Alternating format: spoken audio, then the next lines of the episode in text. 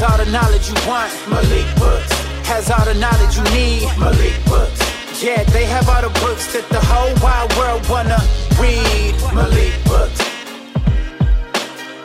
Welcome, welcome, welcome to Malik's Bookshelf, bringing the world together with books, culture, and community. Hi, my name is Malik, your host of Malik's Bookshelf. This is going to be a controversial episode because I'm talking about a sensitive subject that's been in legislation, particularly in California, for a few years now. There's talk about reparations. So I thought today I'll talk about this subject matter. And I have a young man that I've known for many years that's moved away to Atlanta, but I thought I'd reach out to him and get an interview on reparations. His name is Reginald Muhammad, and he's one of the leading voices for reparationists in this country. He founded an organization called National Reparations Institution, and he's published a book to address the blueprint and steps needed to bring about reparations, to create a generation of change and what he calls complete reparations. So stay tuned for that interview. The interview is so long that I'm not able to do a book review or talk about any other subject matter because I want you to hear this complete interview I was able to do with him in the reparations movement. Now, as I stated earlier, this is a very sensitive subject, reparations. A lot of people has chimed in on this subject matter. A lot of people are for it. A lot of people are against it. But hey, it is real. It is taking place down in America, and it's something that's not going to go away. So hey, enjoy this episode because it is enlightening.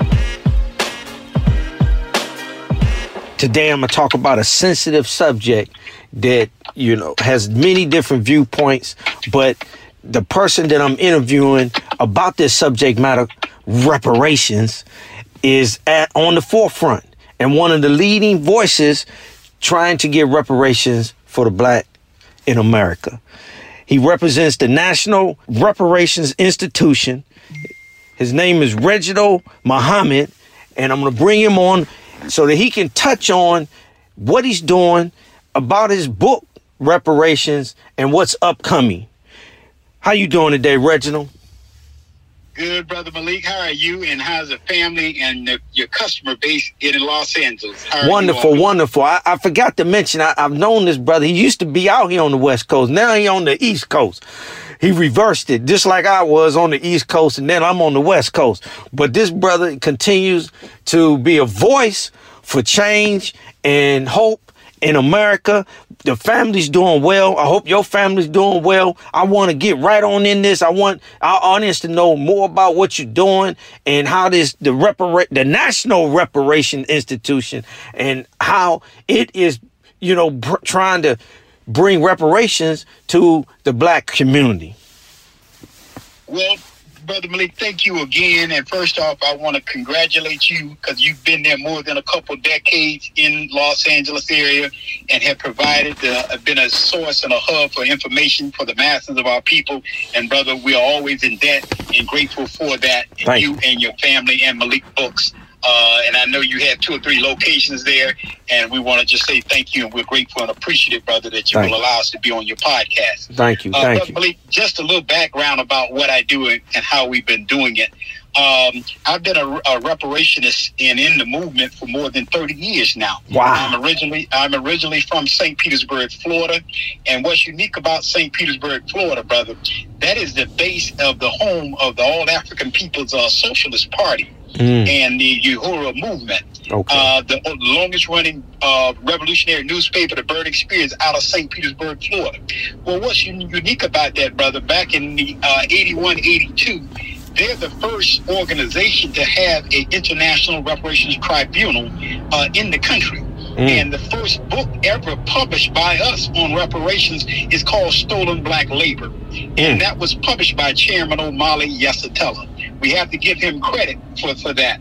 And when I read that book, brother, while I was teaching at the Marcus Garvey School right there in Los Angeles, right there on Slauson, off of Crenshaw. That's right. When I was teaching at Still there. Brother, and I was convinced of the reparations movement. And of course, you know, I'm a long-term veteran member of the Nation of Islam. Well, if you go to point number 4, the Honorable Elijah Muhammad's program, that is a reparations program. And so from there, Brother Malik, coming full circle today, in Atlanta, we've been blessed to have the first policy center and think tank centered on reparations. We're not a competing organization on the reparations piece, but what we are is a policy center and think tank, and all we do is research, writing, publish, and propagating reparations for the masses of our people. And so, bottom line, one of the things that I was blessed to do back more than a decade ago, Brother Malik, is that I published my, if you go online now, my master thesis. It's called The Movement to Secure Reparations for Blacks in America, and an analysis of fragmented models and methodologies. They would not even give me a master's degree until, because my critique and criticism of the reparations movement, it lacked a model and a methodology. I see. And why is that important?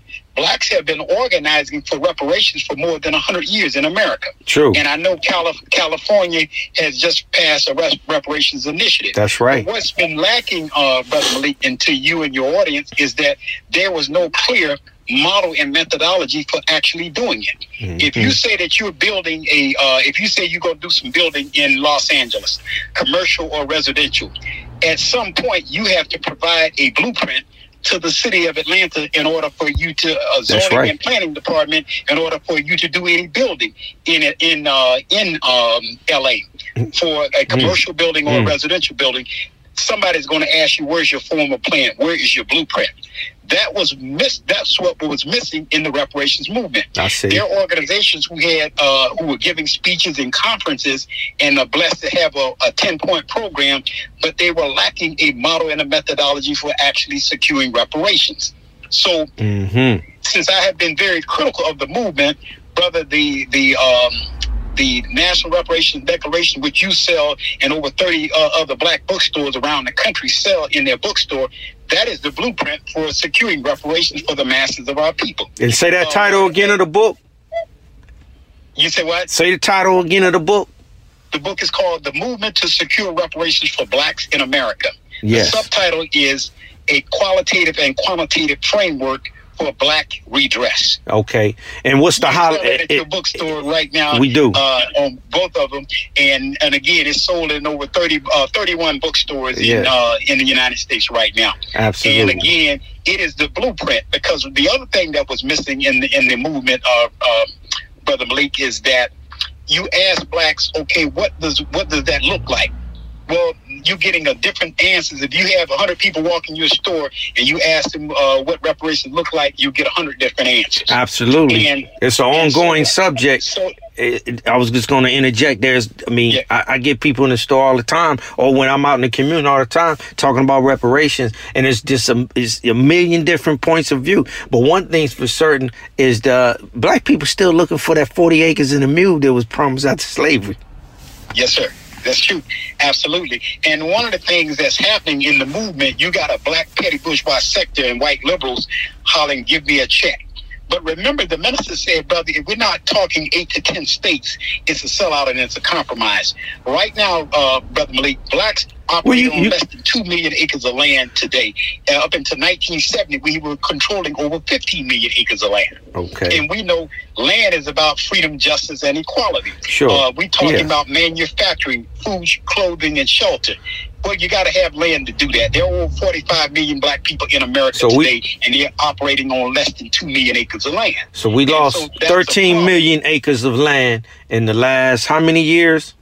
In the last 50 years, we have lost that many acres of land. Absolutely. And so the reparations piece, when you're talking complete reparations now, you're talking the land question has to be dealt with. Now, let me ask you this. Is there such thing as a short-term plan for reparations and a long-term plan for reparations? Oh, absolutely. because some of the short-term plan is, Brother Malik, is that you see states around the country and cities and municipalities talking reparations, and they're doing the best that they can. But what's missing in the dialogue, brother, is that they have not had anybody to come in and quantify what that looks like and give you and give an evaluation. I'm gonna give you an example. Let's look at California.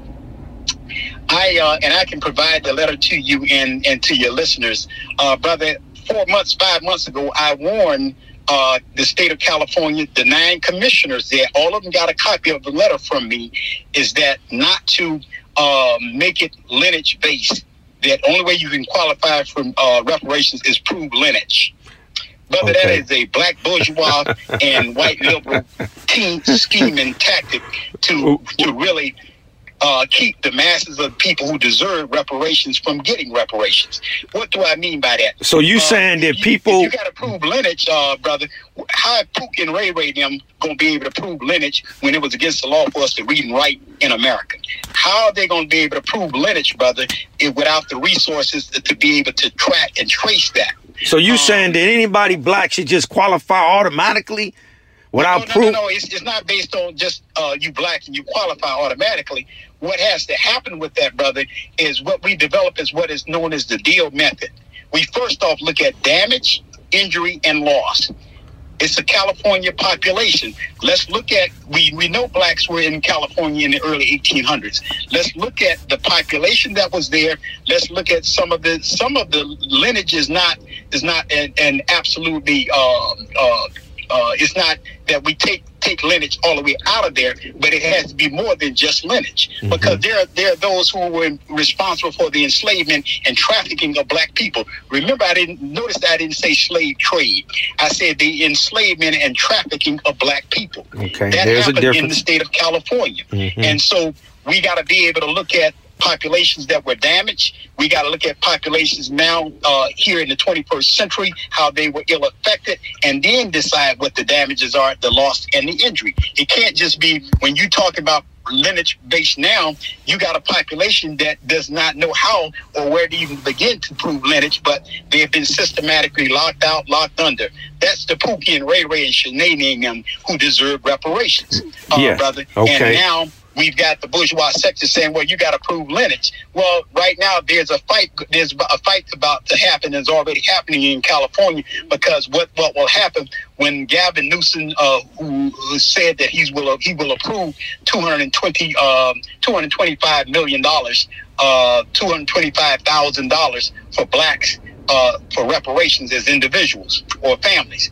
Well, brother, the average house in California is about $450,000. So, again, that will not eradicate the homeless problem that you got there in Los Angeles. It won't even move the needle. The poverty rate, the dropout rate, the incarceration rate, the destruction of the black family, the psychological damage, that's not complete reparations.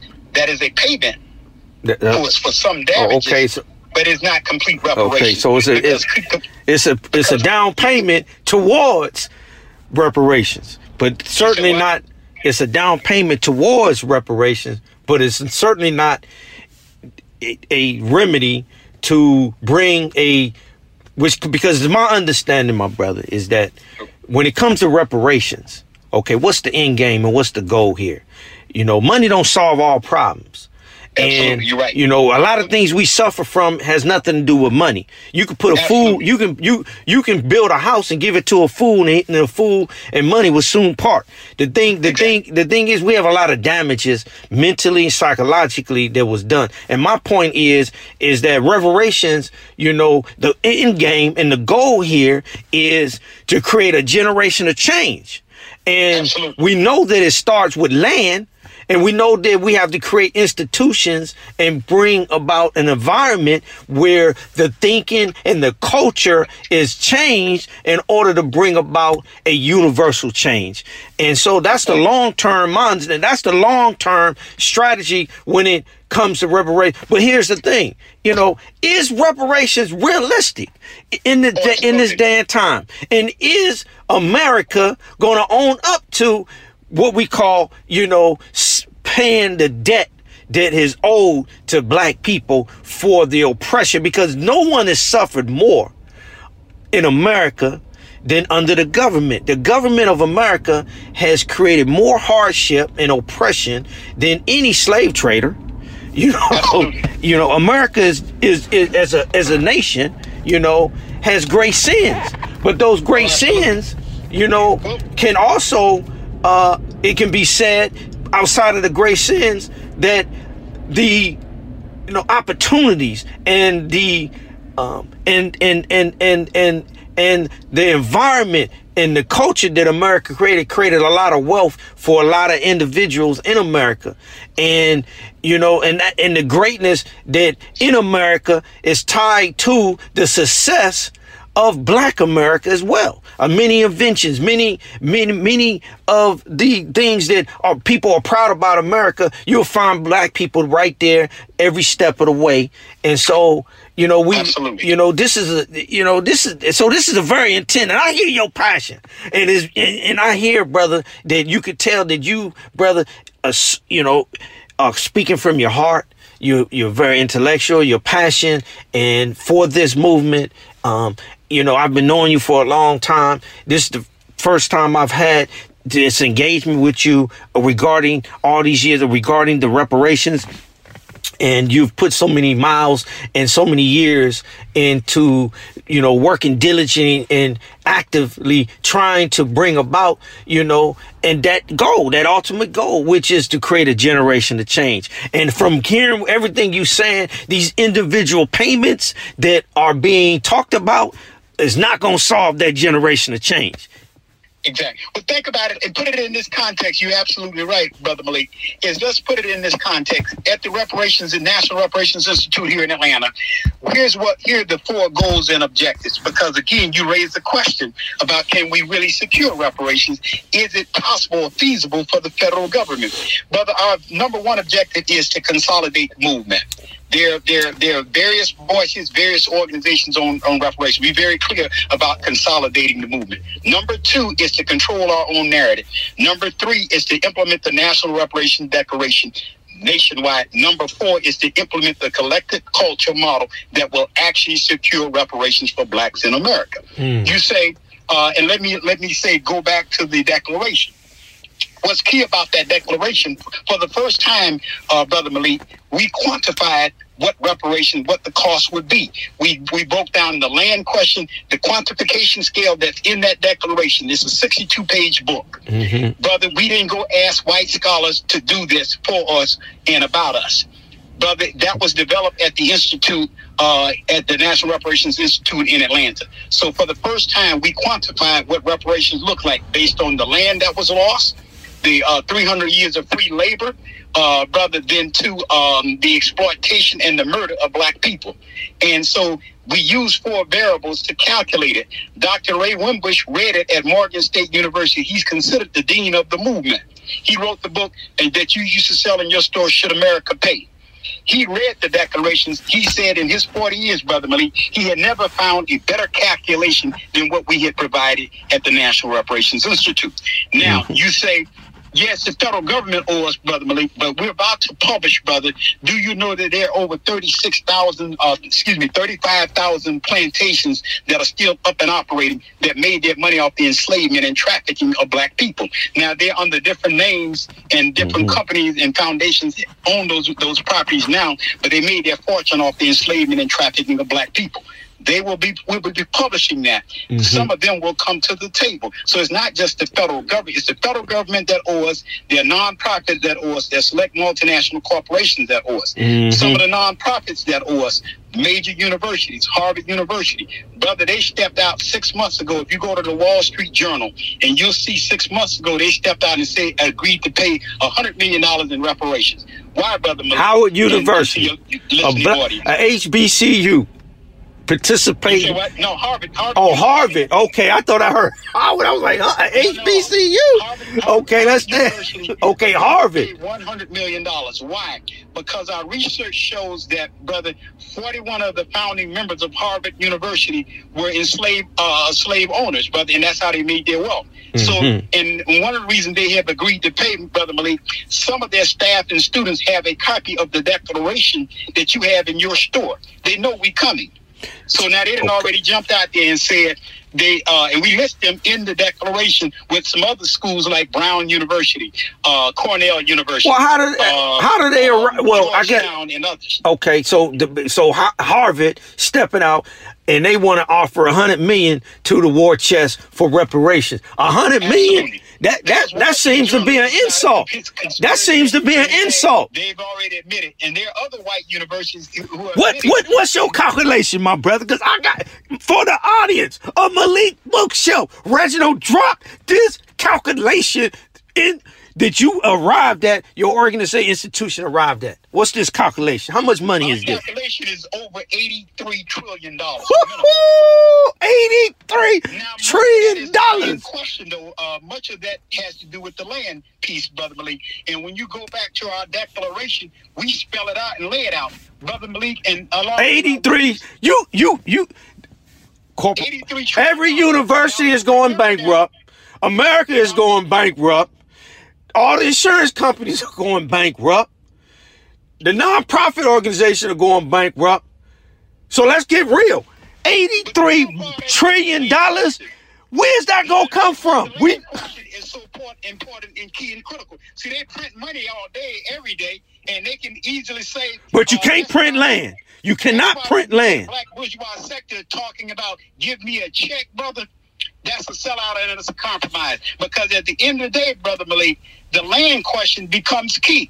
That's the number one ingredient. Form of money.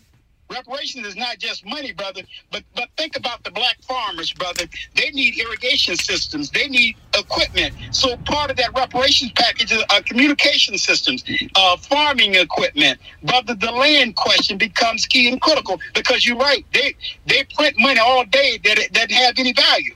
And that's losing value. But we know, piece, brother, but we know you can't print land. The government owns. You know, that's part of our request for complete reparations. And remember, Brother Malik, we're talking complete reparations here now. Dr. William Darity at Duke University. I'm sure you sell his book. It's called From Here to Equality. Yes. Reparations for Blacks in the 21st Century. 416-page book. Yes. And I give Darity credit, great historic piece, but it is not a blueprint. If you read the book, I have the book in the library and I read it. And what Darity comes up with is that blacks are owed a minimum of $15 trillion.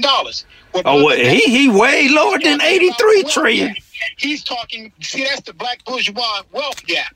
That will not move the needle and solve the poverty and generational wealth in black America, brother. No. And we're talking a minimum of $83 trillion. And remember, there are four entities that owe us. The federal government, state and local. Then you're talking about nonprofits, select multinational corporations, and then select multinational corporations, nonprofits, and then you're talking individual plantations? Plantations. Yeah, the individual plantations, 35,000 of them that owe us. And so it's not the bill that $83 trillion is not a bill for just one entity or one body. Mm-hmm. That is collectively what they owe us. Right. And if you read the declaration, you'll see that calculation is. And we have gotten excellent scholarly reviews. Mm-hmm. There are organizations who have read it who have a problem with Reginald Muhammad, but they have not come back and countered in the declaration and what we have documented. It's not just rhetoric. No, not at all. Probably 17, 18 citations in the declaration, and it's laid out in a very systematic and a very coherent way. You talking about how you actually secure reparations for the masses of our people. Absolutely. I mean, what's the value? What's the value of a human life? You know, what's the value of a torture of a human being? What's the value of taking away their opportunity from them to have prosperity and in fulfillment of freedom, justice, and equality? You know, you're trying to calculate. You know, and it comes down. You know, how much is a life worth? Well, I remember when in Think and Grow Rich. A Black Choice by Dennis Kimbro. Dr. Dennis Kimbro, one of my colleagues. I'm at Clark Atlanta University teaching that. I teach in the Department of Political Science there. He talked about in the book about the wealth, you know, how they calculate a life. And at one point, if you just calculating his organs and this and that back, you know, 50 years ago, it might have been worth about $100. But today, you calculate, you know, the body parts and the organ, you're talking millions. But then he pointed out in the book that one, in terms of the nuclear and age era, he's talking about the energy and the life force that in one human being can power one major city for over a week. So the value of, you know, one life is so great in mass. You see what I'm saying? But, and then the torture that one life from the beginning of birth to the end of his life, and then to sentence their generations to oppression and death. So, brother man, just to be able to calculate, you know, this, my hat and kudos off to you and your organization for being able to calculate a scholarly way of determining just how much land and it is needed and money that's needed in order to repair a generation for change, my brother. Now go ahead. What was you trying to say? Well, thank you again, brother. Important points that you're bringing out, brother Malik. So again, you asked the question: will they pay us, or how will they pay us? Remember now, we're asking for $83 trillion now. And that much of that is the land question, but that's over a 20 to 25 year period that they are supposed to be provided. They can do it and will do it. 1988 was the Civil Liberties Act when the Japanese got reparations here in America. If you say, well, okay, what was the process? Brother, they didn't. There was no marching. There was no picketing. There was no protest. There was no prayer breakfasts. That's not how you gonna get reparations, brother. Brother Malik, let me share this with your audience. And when I come to LA, I will break it down for you even further. Brother, all of their political and economic, there is an international white ruling class, internationally, nationally, and locally. There is a white ruling class internationally, nationally, and locally. They make all of their political, they make all of their economic and political decisions if it will help or hurt, number one, their power base, number two, their profit base, number three, their policy base, and number four, their privilege base. That's how all economic and political decisions are made in this country at the national, state, and local level. Will it help or hurt, number one, their power base, number two, their profit base, number three, their policy base, and number four, their privilege base? It's not based on what is just, what's right, what's fair, and equitable, or what's just for black people. That's not how they're going to make their decision on reparations. Brother Malik, how we're going to consolidate, how we're consolidating the movement, we will have our third annual Indaba, or Great Summit, the Great Sitting Down at the Atlanta University Center in the last week of June. Well, what we do is we invite all the organizations and all the major players on reparations to come and sit down, not in a rally where we clapping and pontificating and all of that. We sit down and look at the declaration and agree this is how we're going to approach reparations to actually secure reparations for blacks in America. And that in that game plan, brother, and what I just described to you about how the national ruling class make all of their political and economic decisions, that is known as the quadruple-based paradigm. You won't find that in any book or anywhere. White folks developed that. I was blessed to develop that at the National Reparations Institute as a political scientist. Well, I need to ask you this question. 30 years now. Well, I need to ask you this question. And So I need to ask. Show you how quickly, show your audience how quickly to prove my quadruple. Well, how is that to? How is the? Let me show you how quick we can prove that. Yeah, because I'm like, how is it in their best interest? This trilateral. Even next year, when they start to see their numbers go down with black and brown people enlisting in the military, they're bringing it behind to the table. Brother Malik, when select multinational corporations see their bottom line, say their shareholders, give an example. Let's look at Wells Fargo Bank.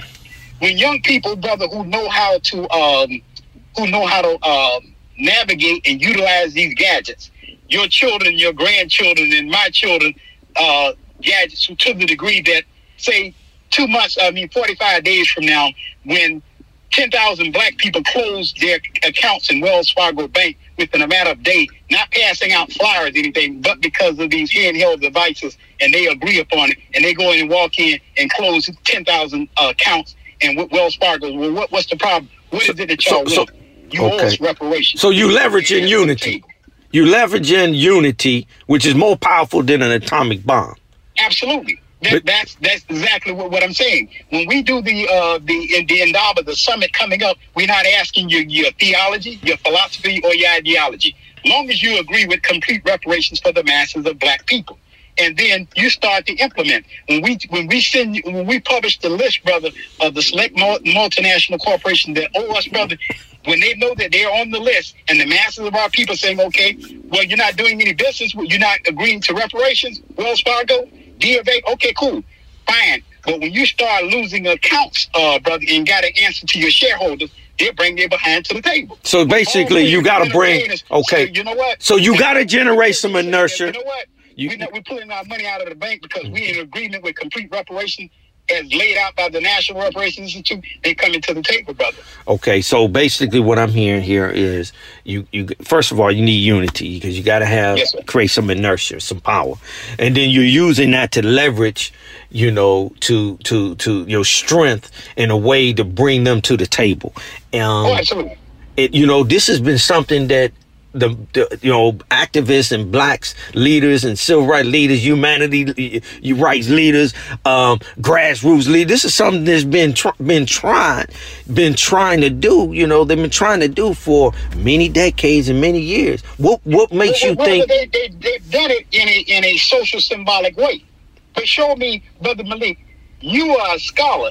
You've sold thousands of copies of various books and titles. You sold Dr. Claude Anderson's work, Black Labor, White Wealth, Power Economics. Brother, you sold just about every reparations book that has ever been printed. But go through any of those pages, and I will challenge any of your listeners here. Go through any of those pages and show me where there's a blueprint in there and a part of the actual model and the methodology for doing what you're doing. Great research. Historically, not taking away, not hating on anybody, but show me where the blueprint is and how you actually do it, though. Well, listen, in all of those volumes of books, brother, great research, great numbers, great atrocities, they point out all atrocities, who owe us and why they owe us, but ask the people, how do you actually do it and get it done? True. And most of the civil rights are moving in a social symbolic way. They're still protesting, brother. Well, they're still picketing. They're still having prayer breakfasts and trying to plead your case. That's true. That will not secure reparations. It will not. It will not. Based on what is known as the legislative model. Right. I'm definitely. The Jews have gotten reparations based on a legislative model. Absolutely. Well, everything works in this nation legislative because that means legal law. And so everything the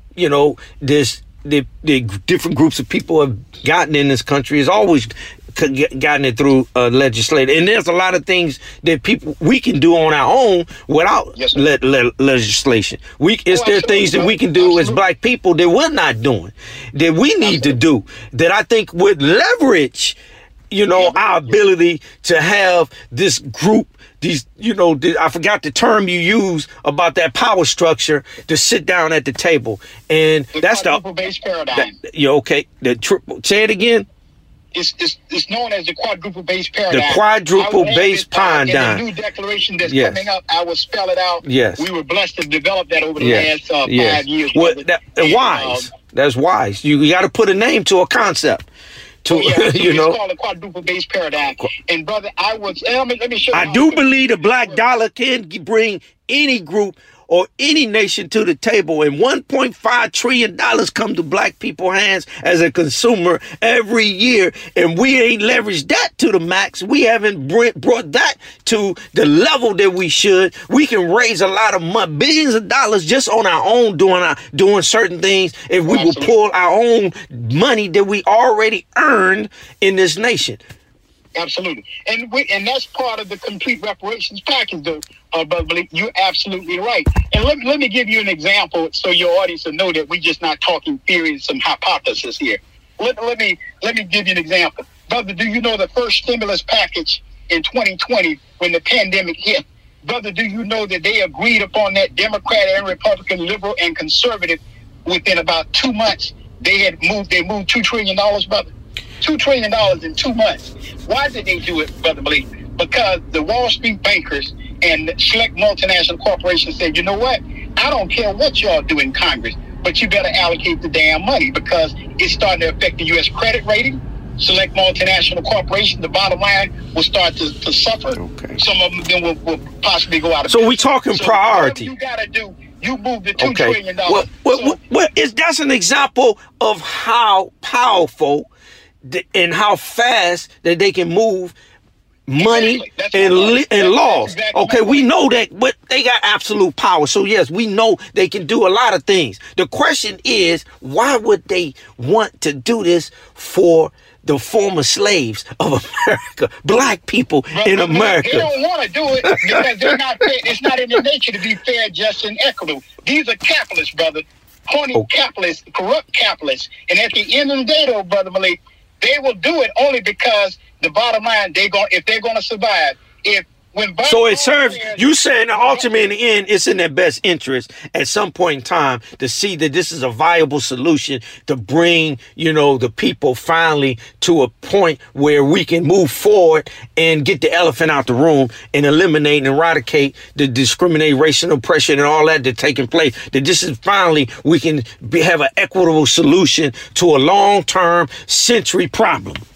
Absolutely. And if they're going to survive, brother, when we publish the with the select multinational corporations and how much Wells Fargo owes, brother, when they start losing accounts, major accounts, their investors and their shareholders are going to say, then who is this talking reparations? We got to sit down with them because we showed this quarter a loss, next quarter's a loss, and the years we have lost 12, 13%. We can't survive like that.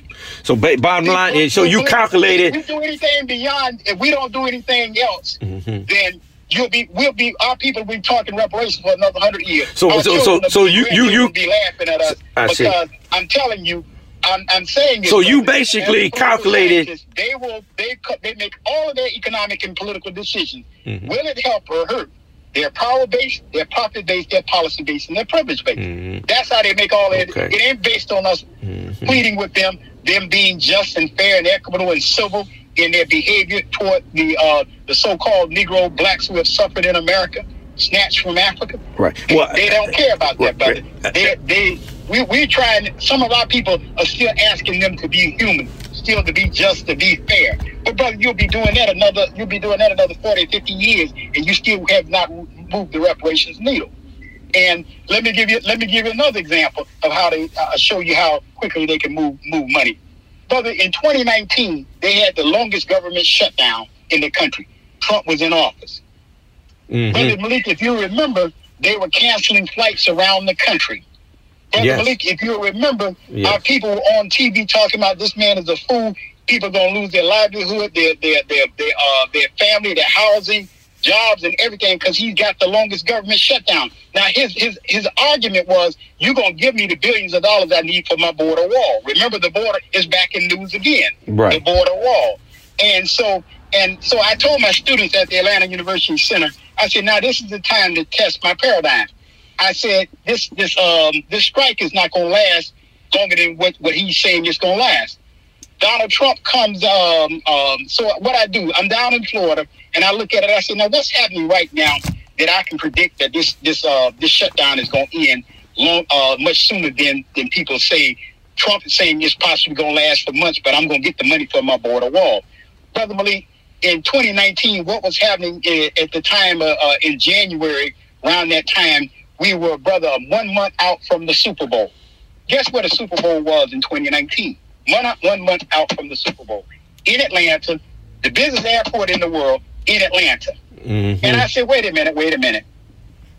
The NFL owners, multi-billionaires, the select nonprofit organizations and corporations, they ain't even finna let Donald Trump mess up the business commercial day in the world, Super Bowl, all over the world, advertised, people paying $3 and $4 million for a 30-second spot. Yeah. The booking and gambling. Yeah, he says on a Thursday, well, if America don't get, if Congress don't pass the money for my easier said than done, right? This is going to extend for some months. Well, I knew damn well it wasn't going to extend for months. He said that on a Thursday, and then on a Tuesday, he walks his ass back out on the White House lawn and said the shutdown was over with. I knew it was going to be over with, and I said it on social media because the president don't run the country. I proved it on social media. Yes. Because the NFL owners, the select multinational corporations, what they were going to do, they have a lot of power. They weren't going to even allow him to do that. They have a lot of power. They have a lot of leverage. They have a lot of say-so what happens. Absolutely. The power base and that profit base starting to be ill-effective. Well, you know, this... The national ruling class called Donald Trump, said, enough is enough. Get your ass back out there and open up the country. Well, here's the thing, a lot of people under the illusion that the president runs the country. That the shutdown wasn't going to last as long as the people thought it was. Well, here's the thing, my brother. A lot of people don't really understand how the power structure works. They think political officials actually run the country, when the reality is that these multinational companies and nonprofit multinational companies, a lot of the wealthy people, they have they're a shadow government, and they have absolutely, and they have more control over this government than a lot of people think. It's only so much a president or a congressman or a senator or a representative can do, when you got to answer to these people, because these people have a lot of wealth and a lot of power. They employ a lot of people. And they utilize that, in order to get the things that they need done, in the way they need things done. So it's just a lot of people are miseducated, thinking that, when you vote a politician into office, that they actually literally going to run it. No, they just the face and the spokesperson for these globalists and national multi-corporations and nonprofit organizations. It's just, man, listen, and they shadow governments, brother, and they have a lot of power. You're absolutely right, brother. You're absolutely right, and that's what I keep saying. The international, national, and local white ruling class, brother. They, some people want to call them the Illuminati. Some of them want to call them the Committee of 300. Some of them want to call them the Trilateral Commission. It's all of that, but it is an international, national, and a local body of European people who run these and who decide what politics is going to look like. And at the end of the day, reparations is about public policy. So how are we dealing with that? And how are we answering? Well, let's bring this to a conclusion, and let's wrap it up. That we have coming up in June, brother. There will be 5 select committees that coming out of that summit. So we're not just a rah-rah clap session. So number 1 is we have a education and culture select committee. Number 2, economics and investment. Number 3, public and mental health. 4, state and land acquisition.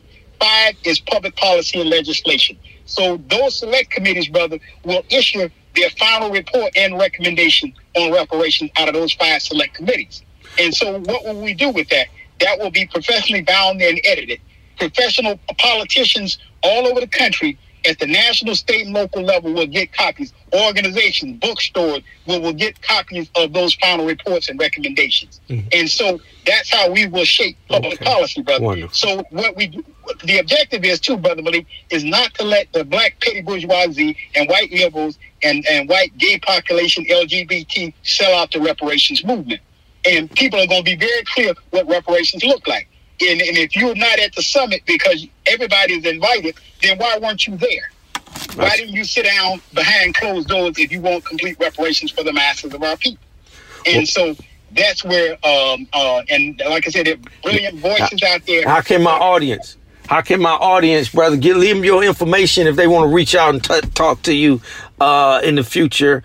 Leave them your information, because I want to bring this to a conclusion. This has been eye-opening. It's been enlightening. I've learned a lot just about, you know, the reparation movement and the strategy and the tactics and the blueprint that you humbly put together. And most importantly, I learned the amount, $83 trillion that was calculated for to build a generation of change. So my brother, let my audience know how they can reach out and contact you for further information. Well, please call me. You can email me, National Reparations Institute at gmail.com. National Reparations Institute at gmail.com.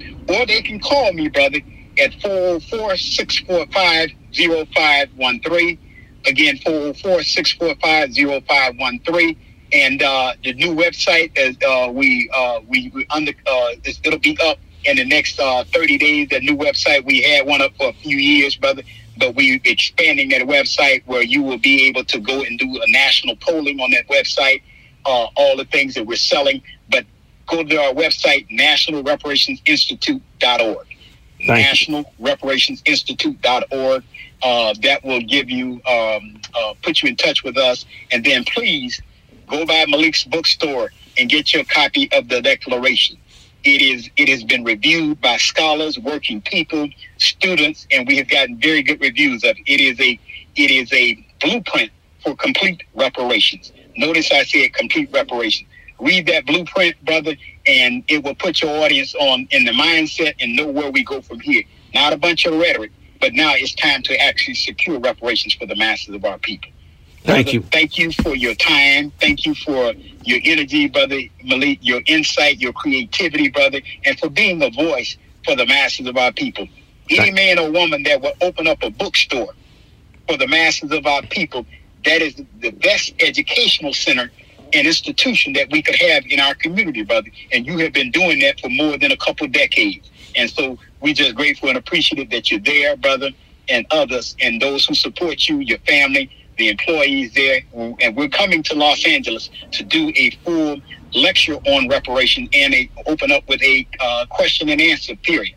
Wonderful, brother Malik, we have been blessed. I can't do what the next person do, you do, and others, but I am a reparationist, and it's my job to make sure that at the end of the day, we secure complete reparations for the masses of our people. That's my job. That's the forefront of what the work that we do at the National Reparations Institute. Well, thank you, brother. Please give me a call. Yes. Yeah, please give me a call at 404-645-0513, or you can call Clark Atlanta University. I'm a professor of political science there. And I can't think of the number, 404-880-8000, and you will be able to connect with me or someone from the Reparations Institute. Wonderful. Thank you, my brother. I appreciate it, brother. It's been eye-opening, and I'm sure my audience, brother, has learned a lot from, man, having at first, you know, hand person that's in the movement and helping change policy and procedures to bring forth a generation of change with reparations. Thank you, brother Reginald. Appreciate it. And reach out when you come to LA, my brother, so that we got to, brother. You know, looking forward to. Y'all have always supported us and honored us, brother, with and giving us the base and an opportunity to share the information, brother. So I'm going to come, and we want to make sure that we do something with Malik Books. Absolutely. At your direction and at your head, brother, with your readership and your listeners there. We're going to be coming, and again, we're not going to squirt any issue on reparations. We're not coming to talk theory. Your theory is fine, but I need to see your body of work now. Yes. Thank you, my brother. Thanks for listening to Malik's Bookshelf, where topics on the shelf are books, culture, and community. Be sure to subscribe and leave me a review. Check out my Instagram at Malik Books. See you next time.